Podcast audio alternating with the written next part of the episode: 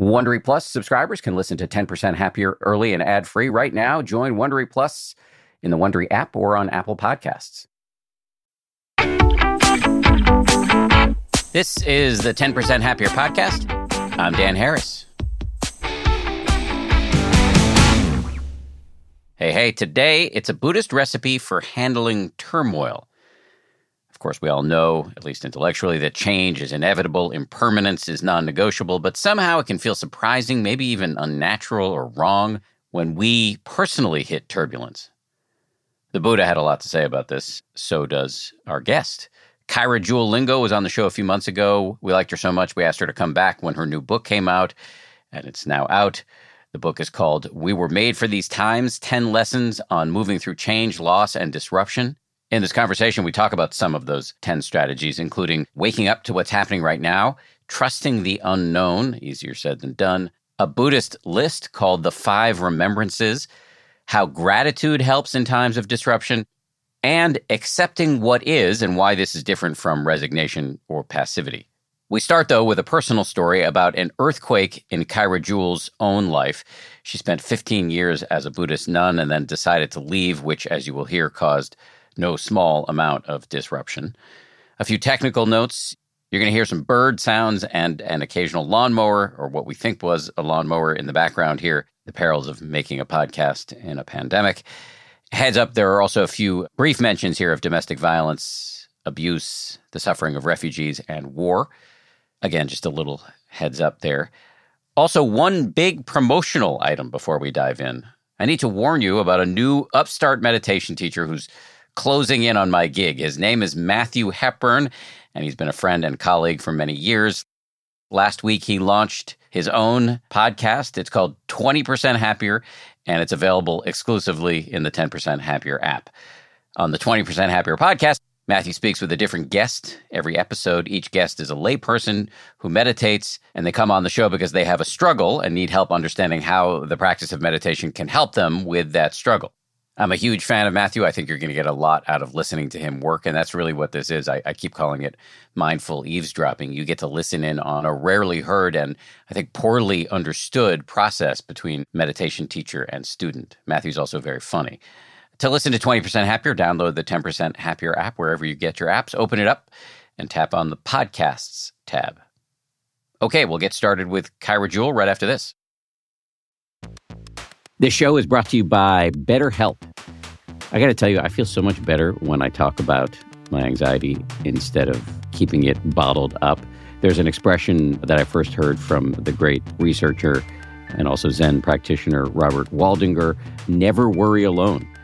Our temptation many times is to keep it bottled up, but the data really show that the people who do the best in life, who live the longest and are the happiest, have strong relationships with people with whom they can talk about whatever's going on in their lives.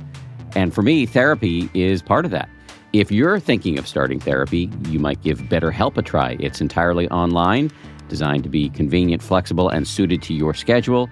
Get it off your chest with BetterHelp. Visit betterhelp.com slash happier today to get 10% off your first month. That's betterhelp, H-E-L-P dot com slash happier.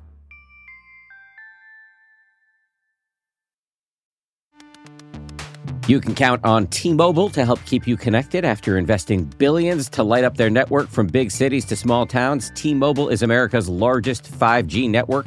Plus, when you switch to T Mobile, families and small businesses can save up to 20% versus Verizon and AT&T. Visit your neighborhood store or tmobile.com to switch.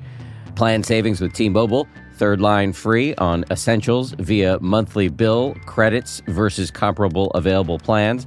Plan features may vary. Credits stop if you cancel or change plans.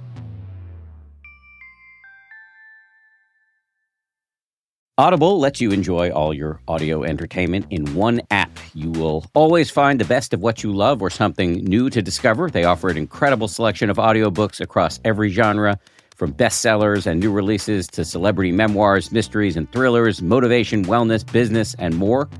I've been checking out recently is called Our Share of Night.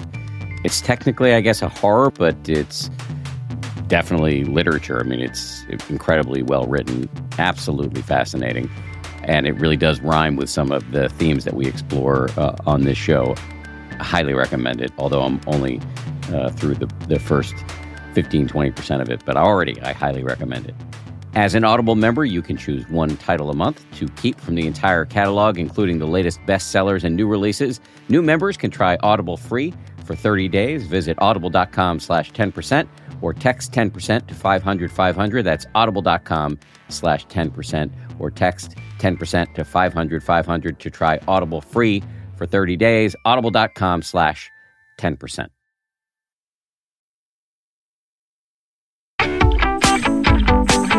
Kara Jewel Lingo, welcome back to the show. Thank you so much, Dan. Really good to be back. I agree. I was thinking that an alternate title for your book could be, you know, for when the poop hits the fan.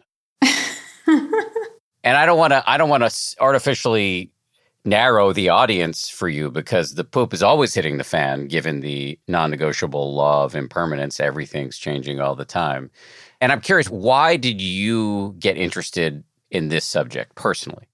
I really appreciated this message from Clarissa Pinkola Estes that when things get really tough and things don't feel like they're supposed to be happening the way they they should be that's exactly where we need to be. That that we're actually right in the place that we need to be.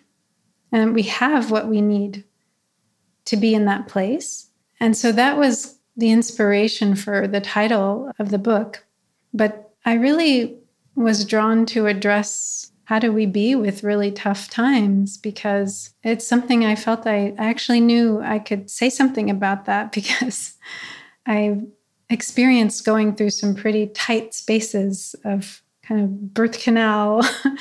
I don't know if I'm going to make it, you know, particularly this transition from being a nun to being a, a layperson to leaving the robes.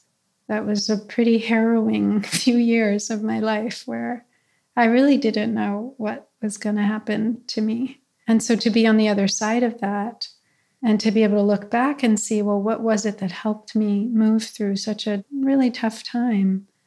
It was what I thought, well, I actually have personal experience of this. I can stand behind this and say, this is what helped. This is where I found sustenance and stability. I'd love to hear more about that experience if memory serves from reading a little bit about you, you you actually grew up in a sort of Christian semi-monastic or monastic style community that your parents raised you in.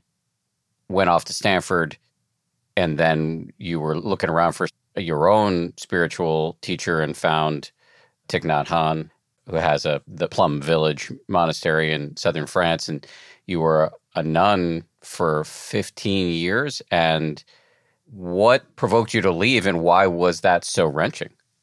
Well, it's good to go back to how I grew up because, you know, basically, pretty much my whole life until 40, I was in some kind of community.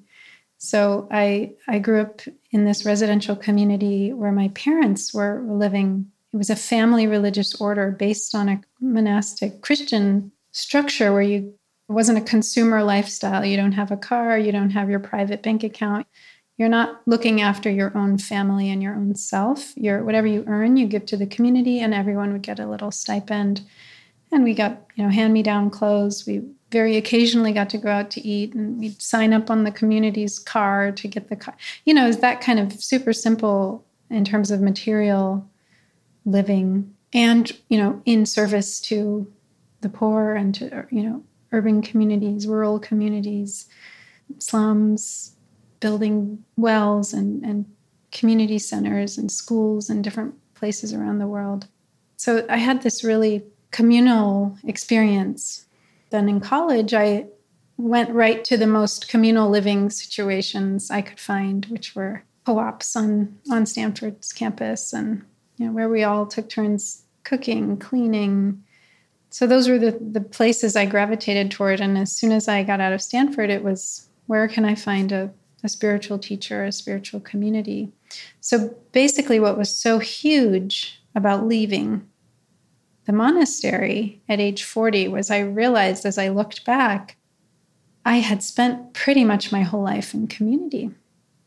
And, you know, to give great credit to my monastic community in, in the Plum Village tradition, nobody slammed me or judged me or, or kind of tried to guilt trip me about leaving when I really got clear that I, I needed to take a break and check it out from outside the monastery, what my path was going to be. But everybody was sad and really had a strong preference of what they would prefer me to do. So that was also what made that moment so kind of intense was it was like I'd always done things that were sort of supported by the people around me or the, the you know the people I respected and this was the first time I was stepping off the ledge without any real guaranteed place that I was going to land.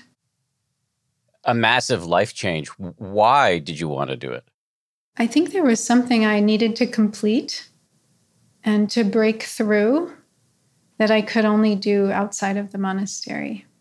And it was this like, you know, like a piece of sand starts to irritate the inside of an oyster. The oyster, there was something that was just get had gotten inside of me that was irritating and irritating and growing and growing. This like something has to give here. I think there really was a, a sense that I couldn't quite you know, I couldn't see the whole picture, but there was just little pieces that I could see at a time that were telling me this isn't where you need to be anymore. Not because it's not a beautiful life and not because it hasn't been a really wonderful life for me. You know, every moment it was a really precious experience, but I had to let it go because something else needed to come. And just on one level, like the fact that I'd always been in community there was this sense that I needed to individuate in some way and just, you know, meet the challenge of being in the world as me, like without the protective skin of the community, like go through what it's like to, you know, start to pay taxes for the first time and learn how to text and use a cell phone and like clean up my own apartment regularly, shop for myself, cook for myself. And I had lived my life being held in a certain way on many different levels. And so to have that come apart, that was its own kind of initiation into okay, this is what I've been teaching lay people all these years, but I haven't known the challenges of making it work and the loneliness of like coming back to my apartment and eating alone. Like I had never eaten alone as a regular feature of my life. Growing up in community, we always ate with other people, living in co-ops on campus, we ate together in the monastery. I mean, this beautiful practice of like you have people that you're attentive to as you eat. And that was like such a, a moment in the day of, of real an ache to just be there with my food by myself.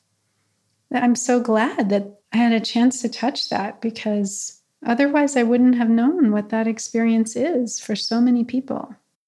Curious, how's it going now? How many years has it been since you left? And are you yeah. still eating alone? I know you're not because you've been on the show before and you talked about having a partner. So I don't know why I asked that question, but how's it going? Yeah, yeah. Well, I disrobed in 2015. So I left the monastic path then. So it's been six years. You know, it's a huge change on one level. And it's on another level, I feel like the core or essence of what I'm doing is not that different from when I was a nun in terms of how I feel about my connection to my teacher, Thich Nhat Hanh, and other teachers uh, that I've studied with uh, since leaving in terms of what I do with my day, which is practice, teach, mentor, you know, work with folks one on one or couples or groups. Most of what I'm doing throughout the day is supporting myself, supporting other people to be grounded in the present moment and to live our lives deeply. And that's what I was doing in the monastery. I just had more people around me that were doing the same thing. So, I mean, what's different now is one thing I really noticed when I left was how much faster life moved after I left the monastery that, that there really is this buffer around you in the monastery. Things move slower. And when I left, I didn't have that buffer. And so it was me meeting the world crash, you know? And I moved to DC, which right at beginning of 2016. So it was the campaign year of Trump and Bernie. And so it was a hyper kind of external, you know, this collective consciousness in DC was a very intense, energetic field. And so then it was like, oh, I have to be checking email. I have to be creating a website. I have to be teaching, thus learning all the admin around, you know, being basically a self employed meditation mindfulness teacher. I'm trying to do online dating, trying to, you know, take care of my health, you know, connect with my family. And everyone can contact me now. And, you know, and also just like wanting to create new friendships because that was something that was so wonderful in the monastery was you had you know beautiful spiritual friendships with monastics with lay people who would come. So you're you know i'm i'm trying to like recreate all these parts of my life in a setting that's moving at a at a very different pace than what i was used to and with very different values. You know it's, it's, sometimes i felt like rip van winkle or something where i've been gone so much longer than it seems or there's all these things that have changed and there's all these ways i don't understand or just don't have the experiences other people have.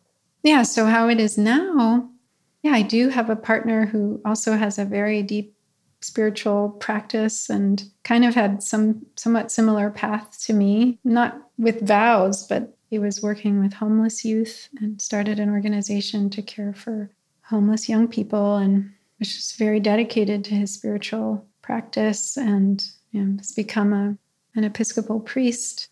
And we really practice together. Like we meditate in the mornings. We, we do have busy times where it's harder to make our schedule stick, but that is our aspiration to really have a daily practice. And we read spiritual books together, Buddhist and Christian. We want to have a group that we lead together, Buddhist and Christian contemplative, kind of mystical teachings, practices. Meeting him was like there was a clarity about how I'm going to manifest maybe more of, of what took me out of the monastery, having met someone that shares a similar vision of, of service and also deep personal practice. That what we do in the world is coming from this place of our own transformation. So it sounds like, if I understand it correctly, you learned a lot. You kind of battle tested the Buddhist recipe for handling change and disruption during this period of time. And those lessons are now the spine of this book that you're coming out with. And I want to I want to dive into some of the lessons. We probably won't hit all of them, but I think it's worth uh, checking out as many as we can. One of the first is I think you describe it as coming home, but you might also just describe it as waking up to whatever's happening right now. How is, you know, to use the, the cliched phraseology, being in the present moment, how is that helpful in a time of tumult? You know, when things are really tough, we tend to lose track of some really important perspectives. And we can really get caught in the outer situation and not track what's happening inside of us or what our responses to the external situation are. And that can just feed that situation so that it gets even more out of control, even more overwhelming. So, this coming home is really about there are things happening even in the midst of tumult that we can be aware of and that can support us, that can be a kind of anchor or thread connecting us to what we really know, because we can forget what we really know. And so, this being in the present moment is the simple act of taking a breath.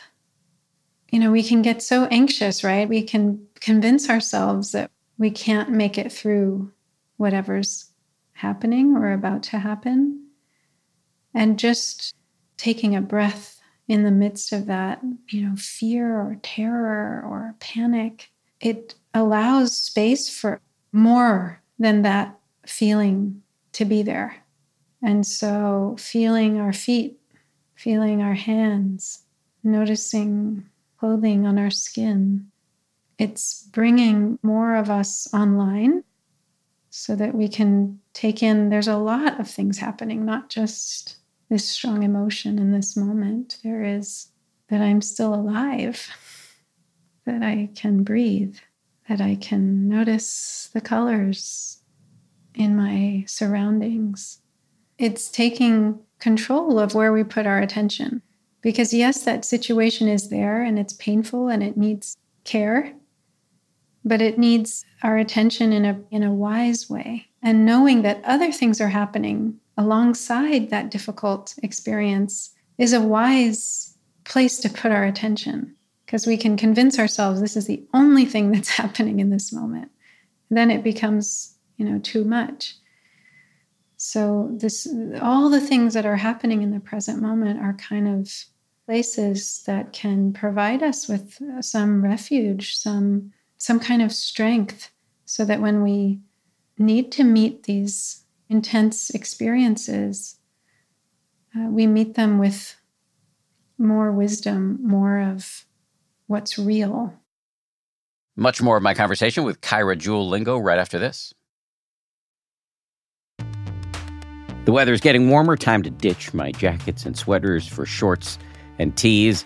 I used to waste my money on clothing that would only last one season. That was until I found Quince. Now I've got high quality pieces that never go out of style that I will be wearing year after year. Quince has all the seasonal must haves like 100% European linen shirts from $30, performance polos, and versatile flow knit activewear. The best part all Quince items are priced 50 to 80% less than similar brands by partnering directly with top factories. Quince cuts out the cost of the middleman and passes the savings on to us. And Quince only works with factories that use safe, ethical, and responsible manufacturing practices along with premium fabrics and finishes. I just made a big order at quince.com. I got two pairs of sweatpants that I've just had for like a week and I already love them. I'm wearing them all the time. Sweatpants are a huge deal to me uh, because I work from home and I want to look reasonably good, you know, in front of my wife and stuff, but uh, I want to be comfortable. And uh, the Quince sweatpants uh, do the trick. For me, the bottom line is uh, they've got good looking stuff at low prices. Not a bad recipe. You should go ahead and upgrade your wardrobe. Go to quince.com slash happier for free shipping on your order and 365 day returns. That's Q-U-I-N-C-E dot com slash happier to get free shipping and 365 day returns. Quince.com happier.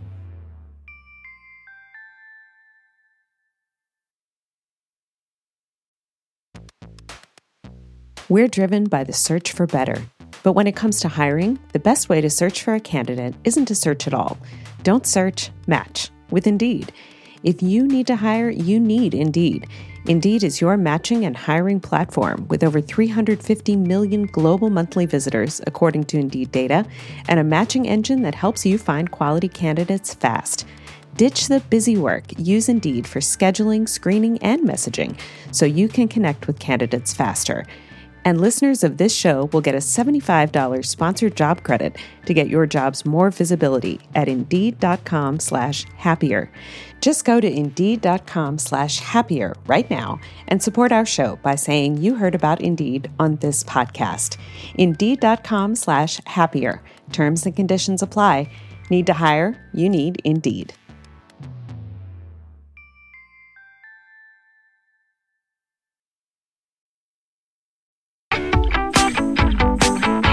It's interesting because anxiety is, I think, by definition, future oriented. And I, I believe your argument is that the best way to take care of the future is to take care of the present. Yeah. And that's um, from from Thich Nhat Hanh, a teaching that I really love. That you know, what is the future made of but this moment? So if we can care for what's happening right here, then the future is cared for. But we often sacrifice what's happening in the present to try to control or determine the outcome of the future. And that doesn't serve us because we're missing what's happening now, so we'll miss what happens in the future. I mean, I'm sure we've all experienced that what happens when we get into a rush. Like if we're late and we have to rush, once we get to where we are, it takes a while to like come out of that spin. And we can we can end up doing a lot of other things artificially rushed, right? Because of that one experience of oh my God, I'm late. I got to get to work or got to make the bus or whatever. Like we get to that place and then we're like, you know, a maniac on our phones or doing stuff we don't need to do. You know, we can spin out. And so then, how have we, by rushing, by leaning into the future, how have we done ourselves a service? Really? Because when we get to the meeting or whatever it is, we're worked up, we're not our best self. But if we can you know, be with the, the stressful experience in the moment and hold it and care for it and you know recognize what's going on in ourselves then for one thing we don't have the ability to control what's going to happen in the future so by actually paying attention to what's here we realize oh well this is what i do have some say over is what's happening in the present and I can actually relate to that with wisdom by connecting fully to what this is. And that is what becomes the next moment and the next moment and the next. And so it's actually really important, you know, this kind of classic story of of Thay, of Thich Nhat Hanh teaching a student, you know, he saw this student rushing as he was washing dishes because he wanted to get back to the the real stuff happening in the living room, which was conversation with Thich Nhat Hanh and the community. And he's like, Why are you washing the dishes? This student was like, Why am I washing dishes? Hmm. He was like, I think I'm caught by this Zen question here. So he answered, I'm washing the dishes to get them clean. Thich Hanh said, No, you wash the dishes to wash the dishes. Which this student said, This is a lifetime of practice to deeply understand this teaching. But the next thing Thay said was wash the dishes like you're bathing the baby Buddha, like you're bathing the baby Jesus. So he was saying, really put your full care and heart into this moment. That's the purpose of washing dishes. And so, anytime I've found that I disengage from trying to lean into the future and fully put my attention into whatever I'm doing, whether it's the very mundane, feeding my dog, or, you know, sweeping the kitchen, or typing an email. Whatever happens next is much more like the future that I want than if I'm rushing through what I'm doing because whatever's coming next is more important. And I, I just had this experience yesterday where I was like, you know, I'm going to pray over my dog's food when I give her her food. I mean, not pray, but you know, I'm going to make an intention. So I, as I was giving her her bowl of food, I said, may this food really nourish you to be healthy, to be happy, to be strong, to have a great rest of your day. And it was a really different way that I was putting the food down than than usual. It made me happy to think, oh, every time I give her food, I can set an intention for how this food might support her. I had to bear that in mind when I groggily feed our uh, four cats first thing in the morning after they've been howling at me to wake up. My thoughts are a little less charitable than yours. Let's go to uh, the second, I think, of the of the lessons, which I it's kind of intriguing and maybe hard for people to grok, but it's this notion of trusting the unknown. That seems counter evolutionary. we we I think evolved to really be wary of the unknown. Yeah. So much of the calibration of our nervous system rests on feeling that we can predict and know something, right? About what's coming. It's a profound state of unease when we don't know. And what I appreciated so much about the Vipassana practice, the silent retreats, as I was learning this practice at IMS, was in the silence, in the many hours of just being attentive to my own mind without interruption for weeks, months on end, was this becoming more comfortable with not knowing. I went into the retreat hoping I would come out knowing which way I was going to go with my life, but that didn't happen. It didn't happen any of the retreats I sat. I didn't get an answer about what to do, whether to disrobe or stay. But what did happen was this was this beautiful exchange I had with Joseph Goldstein, where I was so upset about not knowing. My life up until then had flowed pretty much according to how I thought. there wasn't long times where I didn't know what I was going to do. Very soon after college, I went to Plum Village and I knew, ah, I want to be a nun. And the, while I was a nun, I was like, oh, this is this is what I want to do. And I could see myself doing it for my whole life. And then suddenly I was in this place where I was like, I have no idea what I'm supposed to do. And I came to him in an interview, like just so upset that I didn't know what was to come.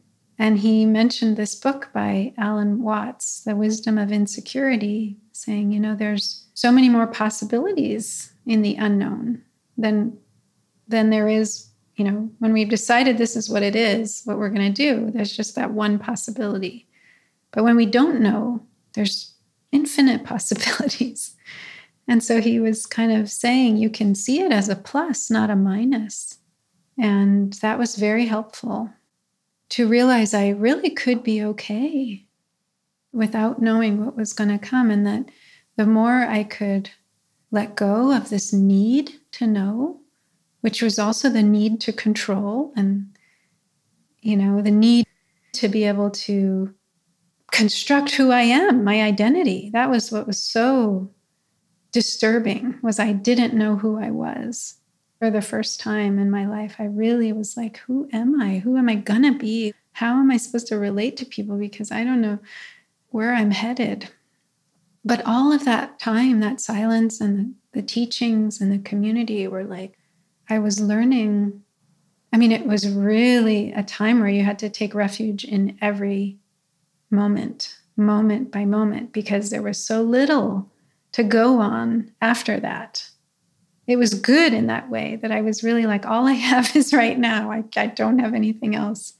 You know, people who are facing terminal illness talk about the power of those kind of diagnoses, making them really take refuge in the present moment like they never had before. So it became this like, well, I have my steps, I have my breath, I have the awareness of what's happening in this moment. That's that's what I have to rely on. And that's enough. I really learned that's enough. I can be happy, I can be at peace, not knowing. I mean, we think about all the people in the world, more and more in this very tortured human society that we live in. People in refugee camps, people in boats trying to get to some shore of safety, people in war. That's the experience of a large fraction of our human family is not knowing what the next moment is going to bring. Someone in a domestic violence situation or a situation of abuse. I mean, it's something that we can find a way to rest in that very challenging space of, of not having security. When I lived in Sri Lanka, I made friends with someone who had left his country because it wasn't a safe or viable place to live, and he left on a fake passport. And he got caught and he got put in prison and he was able to get out and apply for asylum. He's now has a refugee status and is waiting to be received in the country where his family now lives outside of the country of origin. And I'm still friends with this person, and it's amazing every time I talk to him. He never knows when he's going to be resettled. And he is the most graceful and dignified and happy and loving person. He got married in the midst of all this. His beloved came, they married, they had a baby. She's now raising the child in, in this country, waiting for him to finally be able to come and join her. But they talk every day. I mean, they're managing to sustain a relationship long distance, to raise a child together long distance. And he has this inner light of his own practice. He's Catholic. He's translating books into his language from English into his. I mean, he's like every time I talk to him, he's not down. He's in a totally desperate situation, but he's not taking it as a victim. He's seeing what he can do in that situation to support others, to care for others, to share his love, to lift up others. And so it's just a an example that inspires me greatly of you know people in all kinds of limbo liminal spaces where they're not quite here they're not quite there and they have to maybe make that work for years decades at a time and they do it and so this it's possible to be okay when we don't know anything about what's going to happen next. I like how that story and, and that your friend's posture seems to, you know, one of the ways he's uh, surviving and thriving amidst ambiguity is to have the posture of, you know, how can I help other people? And I think there's there's definitely a lesson in that. I want to move on to some of the other lessons in the book, and this one goes right to the issue of impermanence the five daily remembrances. We love the various Buddhist lists on this show. So uh, the, here's one. Uh, can you walk us through what these remembrances are and, and why they're useful? Sure. So, yeah, these are five remembrances that the Buddha suggested we try to remember every day, even more often than every day. And the first one is um, I am of the nature to grow old. I cannot escape growing old. The second is I am of the nature to get sick. I cannot escape ill health. The third, I am of the nature to die. I cannot escape death. And the fourth, everyone I love and all that is dear to me are of the nature to change. I cannot escape being separated from them. And the fifth is, my actions are my only true belongings. They are the ground on which I stand. I cannot escape the consequences of my actions. So they're helpful because it's a way of desensitization therapy where you bring up what you're afraid of and you learn to be with it so that in actual experience it doesn't take you over the, the fear. So it's actually like front loading you know, like let's look at all the things that we want to avoid and want to believe aren't going to happen to us. And let's really face them head on. Let's pronounce them out loud. I am of the nature to die. There is no way I can escape death. Like every day. Because it is true that we have this kind of unexamined belief somewhere that it's not going to happen to us. It's going to happen to everyone else but or somehow we can just you know distract ourselves from really fully taking in that truth.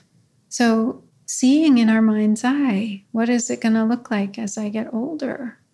As i lose some of my capacities? Really visualizing what will it be like to be sick and not be able to care for myself and visualizing ourselves taking our last breath how do we want to take our last breath? It's important to think about that ahead of time. Do we want to be caught off guard, like, oh no, I'm not ready? Or do we want to really have prepared well? One of the things I think our practice can be so helpful for is preparing to have a good death. And then you know, seeing that the people we love, if we look back over our lives, we can see that they've changed. You know, we couldn't avoid being separated from some of the people we were close to in the past. That those, you know, those relationships change and, and shift. And people change and they leave us or we leave them, you know, like really taking that in that the people we're, who are in our lives today, they won't be around always. We won't be around always. And then this meditating on our actions as the only thing we get to take with us when we leave this this form in this body that there's nothing else that we can accumulate that gets to go with us that it's it's just what we do in this life the actions that we take that are the, the things that we have to stand on. That's what carries over. For me it kind of it's a good reason that they're called the five remembrances because they're so easy to forget or ignore. It's very convenient to not think about those things. And then we start to get to do things that we we regret in terms of the way we treat people or the way we treat ourselves or the way we treat our planet but if those things are something that we're you know focused on regularly then it really makes us ask ourselves, well, if this were the only day I had or the only moment I had, how would I want to live it? And I offer this as a meditation, and I, I did this for teenagers. This was an IB retreat, and I wasn't sure if it would, you know, how it would be for folks of that age. And they said, This was hard, but it was really good. They could see how it was good medicine, even if it was kind of bitter to not take things for granted.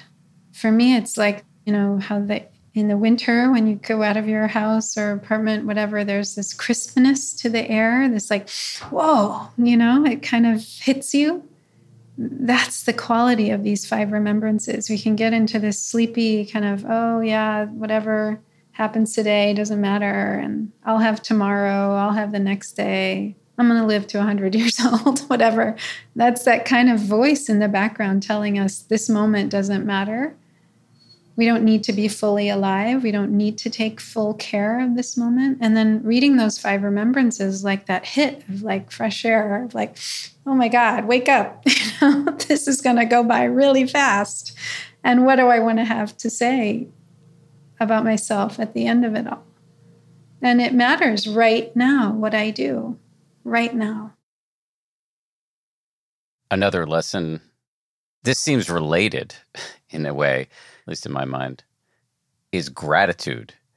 And I'm curious, how does gratitude help us in times of disruption?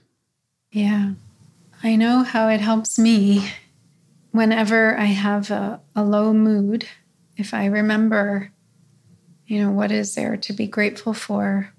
there is this subtle shift, even if it's not a huge shift, even if whatever I'm upset about or, you know, down about, even if that doesn't change, there's more space, there's more, there's more lightness that I can embrace that difficulty with. And for me, it's a kind of protection or antidote when we're overcome by whatever difficulties or feeling the, the pressure, the intensities, the more we've practiced looking for the good, seeing what we're grateful for under regular circumstances, the easier that is to access in those really difficult moments. And again, kind of like I was saying earlier, there is just this bigger perspective that becomes available when we see, okay, this is really tough. And there's still something that I can connect to that can nourish me right in the midst of this really awful time. I've seen it over and over. I share about it in that chapter on nurturing the good in the book with young people, with children, that it really works. It shifts the way we feel in our bodies, it shifts our emotions, it shifts what we see is possible. And it's not that those difficult experiences need to be pushed away. It's not about, oh, don't suppress something that's painful. But it's like before surgery, you have to be strong enough to get surgery. It's like reflecting on what is good is a kind of resourcing, is a way of getting strong enough to look at, to care for, to be with what's painful, what's difficult. Much more of my conversation with Kaira Jewel Lingo right after this. I love cats. I make no secret of that. We've got four cats. But here's the thing about felines they poop a lot. You need kitty litter, and you need that kitty litter to do the job, which is why I'm proud to recommend Tidy Care Alert, which has long lasting ammonia control. So your house or your apartment or your yurt or wherever you live does not smell like you have four cats or however many cats you happen to have. No judgment here. It's low dust and lightweight, which means no lugging heavy bags of cat litter up the stairs. And it's from the brand most often recommended and personally used by veterinarians. Tidy Care Alert uses color changing crystals to detect potential concerns and help put your mind at ease. Let Tidy Care Alert help keep an eye on your cat's health.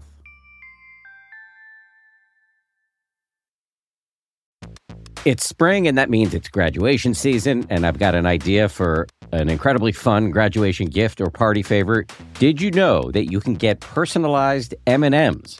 You can choose from over 20 colors and add your graduate's name, graduation themed graphics, or photos which are printed directly on the candy. I recently got a sample of some of these personalized M&Ms.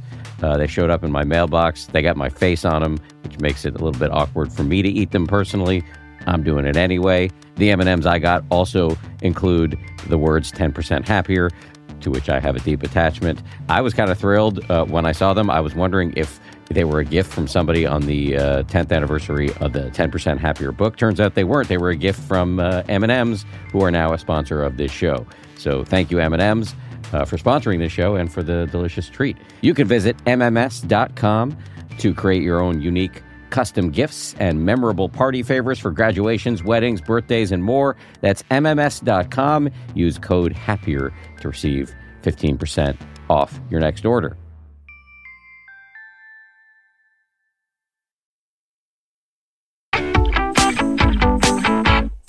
Let's do one more lesson before uh, we close out here. And this is a tricky one because it's easy to misinterpret it, but it's accepting what is. And the reason why I say it's easy to misinterpret that is that sometimes people can hear this as resignation or passivity. So the alternative just doesn't work. Like when, when we don't accept what is, it um, it creates tension, it creates stress, it creates frustration, and a difficult situation becomes worse. Like calling E-ZPass, is which is notorious for being a frustrating experience. You're on the phone for an hour before they get to you, and then they can't help you, and they say, "Okay, we're going to switch you to someone else," and you were on the, hold for another 30 minutes. Substitute anything, right? Any kind of call center. I've actually had some good experiences with E-ZPass, so not not to uh, bad talk them, but you know, getting mad and yelling at the person and this should not be happening attitude, it doesn't doesn't feel that good, right? I mean, maybe there's some sense of like, ah, I, I told it to them and they're, you know, but you know, they're not the ones in the end usually who are really responsible for whatever we're upset about and they have families to go back to and they have to take these calls all day long. Anyway, it just, when that's happened to me, and it has, when I've gotten really upset, I, I leave that experience thinking that that was not useful. That's not how I want to be. That's not how I want to show up. Yes, there, you know, whoever this company is, is doing something that's very frustrating and shouldn't happen. But my reactivity to it doesn't get things to happen the way I want them to in general. Like I found that when I actually listen, when I'm patient, when I say what I need to say and I can be firm and I can say, no, you're at fault or this shouldn't happen this way. But when I don't let that take me over, but I just am accepting, okay, this is the situation. How can we resolve it? Then my energy goes towards something that's actually useful for me and hopefully for others. And I leave the situation unscathed. And so not accepting doesn't tend to be a useful strategy for me. Accepting what is doesn't mean that we get walked on like a doormat. It doesn't mean anything goes or that we don't stand up for ourselves or for others or for those who are being oppressed. But if we can look deeply to see what's the root of this situation, which is usually not the way we look at things. And we don't usually see the, the many complexities that are there. If we're in opposition to someone or something, and we look to see, well, why is that happening? Where does this come from? What has brought this about? That's a perspective that allows us to see I'm connected to this person. Their life matters to me, my life matters to them. And so, where we come from in addressing the difficulty, it's coming from a deeper place and it has more impact. It's more effective because I'm seeing, okay, this is your full situation, not just the little bit of it that I choose to focus on. So then, if I see your full humanity, then how am I going to engage in this situation that is really difficult for me? So I think, you know, this accepting what is is also it's like acknowledging we don't have all the answers. We don't see what, for instance, one person's trajectory is in their life, the things that they need to do to learn what they need to learn on this journey that they're on. So it's a bit of humility of saying, okay, this is the way this situation is. This is the way this person is. I would like it to be otherwise, but there may be some bigger logic here that's playing out that actually has a reason, has an importance that I can't see. Then can I let go and still advocate for what's important for me and live the way I need to live and stand up in the ways I need to stand up, but at the same time, give space for the mystery that I can't conceive of that's also operating in this situation. I mean, there's so many amazing stories, I'm sure many of, of us know in our world of enemies reconciling, where there was this ability to see much deeper than they could see in the beginning.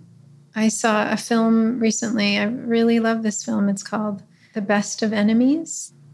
It's really a good film, but it's, you know, the ability to see beyond the surface, to see the humanity of someone who we're diametrically opposed to on all levels of our being and seeing that humanity and acting from that place of acknowledging the humanity of our enemy creates enormous possibilities that weren't there before.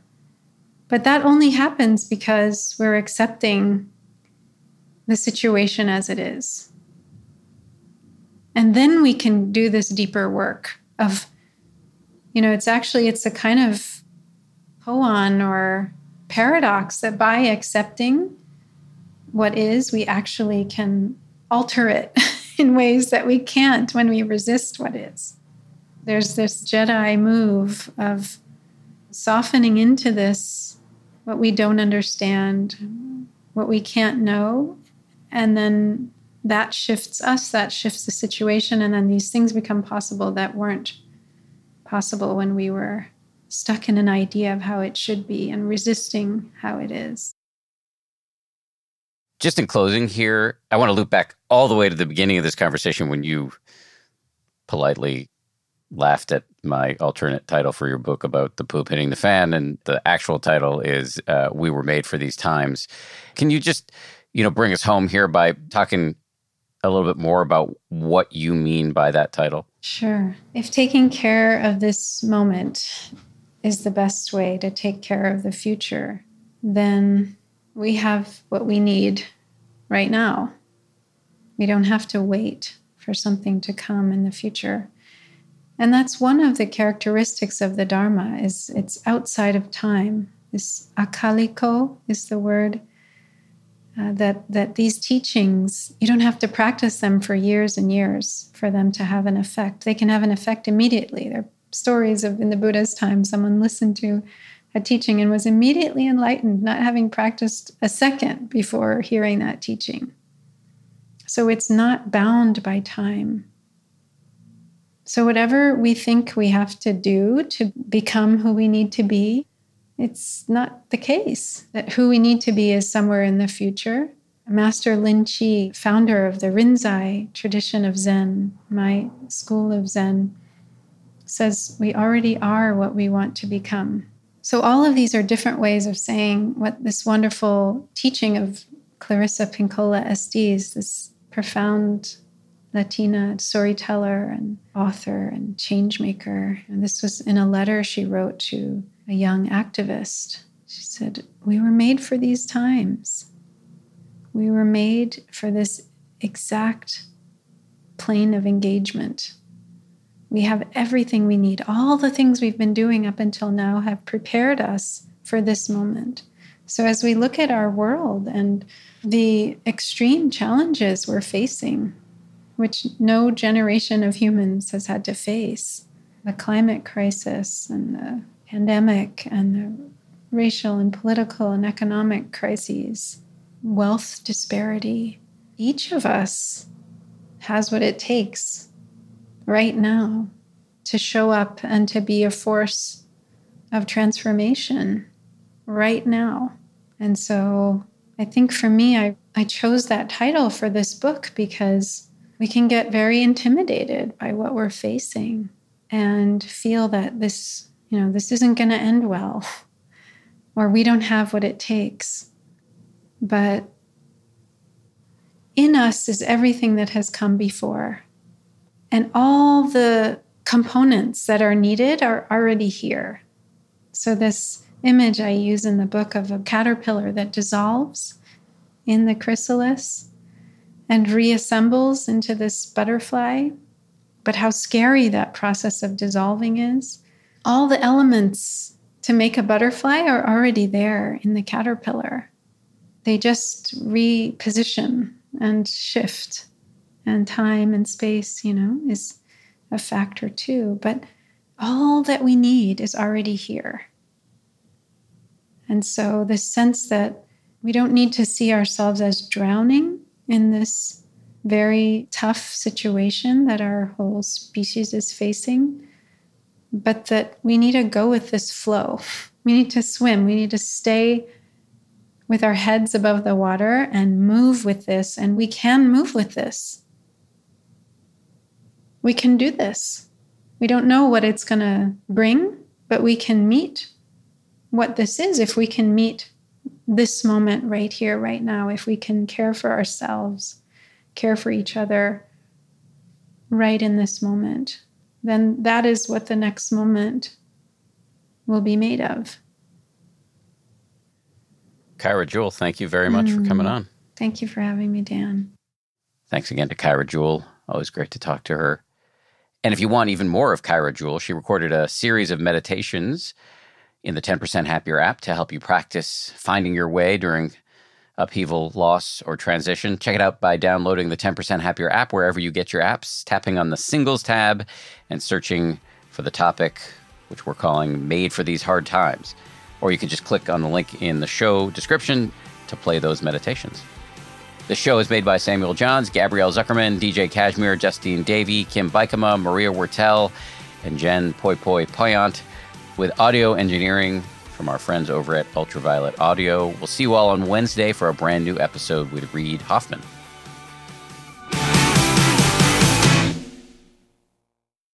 If you like 10% Happier, and I hope you do, uh, you can listen early and ad free right now by joining Wondery Plus in the Wondery app or on Apple Podcasts. Prime members can listen ad free on Amazon Music. Before you go, tell us about yourself by filling out a short survey at wondery.com/slash survey. I'm Shimol Yai, and I have a new podcast called The Competition. Every year, 50 high school senior girls compete in a massive scholarship competition. I wouldn't say I have an ego problem, but I'm extremely competitive. All of the competitors are used to being the best and the brightest, and they're all vying for a huge cash prize. This will probably be the most intense thing you've ever gone through in your life. I remember that feeling because I was one of them. I lost. But now I'm coming back as a judge and also a kind of teen girl anthropologist. Because if you want to understand what it's like to be a young woman in America today, the competition's not a bad place to start. Hopefully, no one will die on stage tonight. From Pineapple Street Studios and Wondery, this is The Competition. Follow The Competition on the Wondery app or wherever you get your podcasts. You can listen to The Competition early and ad-free right now by joining Wondery Plus. Once upon a beat. Remember those stories and fables that would capture your imagination and you couldn't wait to see how they would unfold? And now, when you read them as an adult, you think some of these old tales could use a fresh spin. We have a perfect podcast to bring you the stories you remember, remix, and reimagine for the kids in your life today. Join me, DJ Few, and my trusty turntable, Baby Scratch, as we spin up new tales in the New Kids and Family podcast, Once Upon a Beat. Wondery and Tinkercast are bringing you a jam packed, music filled weekly party where hip hop and fables meet. It's Once Upon a Beat. Follow Once Upon a Beat on the Wondery app or wherever you get your podcasts. You can listen to Once Upon a Beat early and ad free right now by joining Wondery Plus in the Wondery app or Wondery Kids Plus in Apple Podcasts. Once Upon a Beat.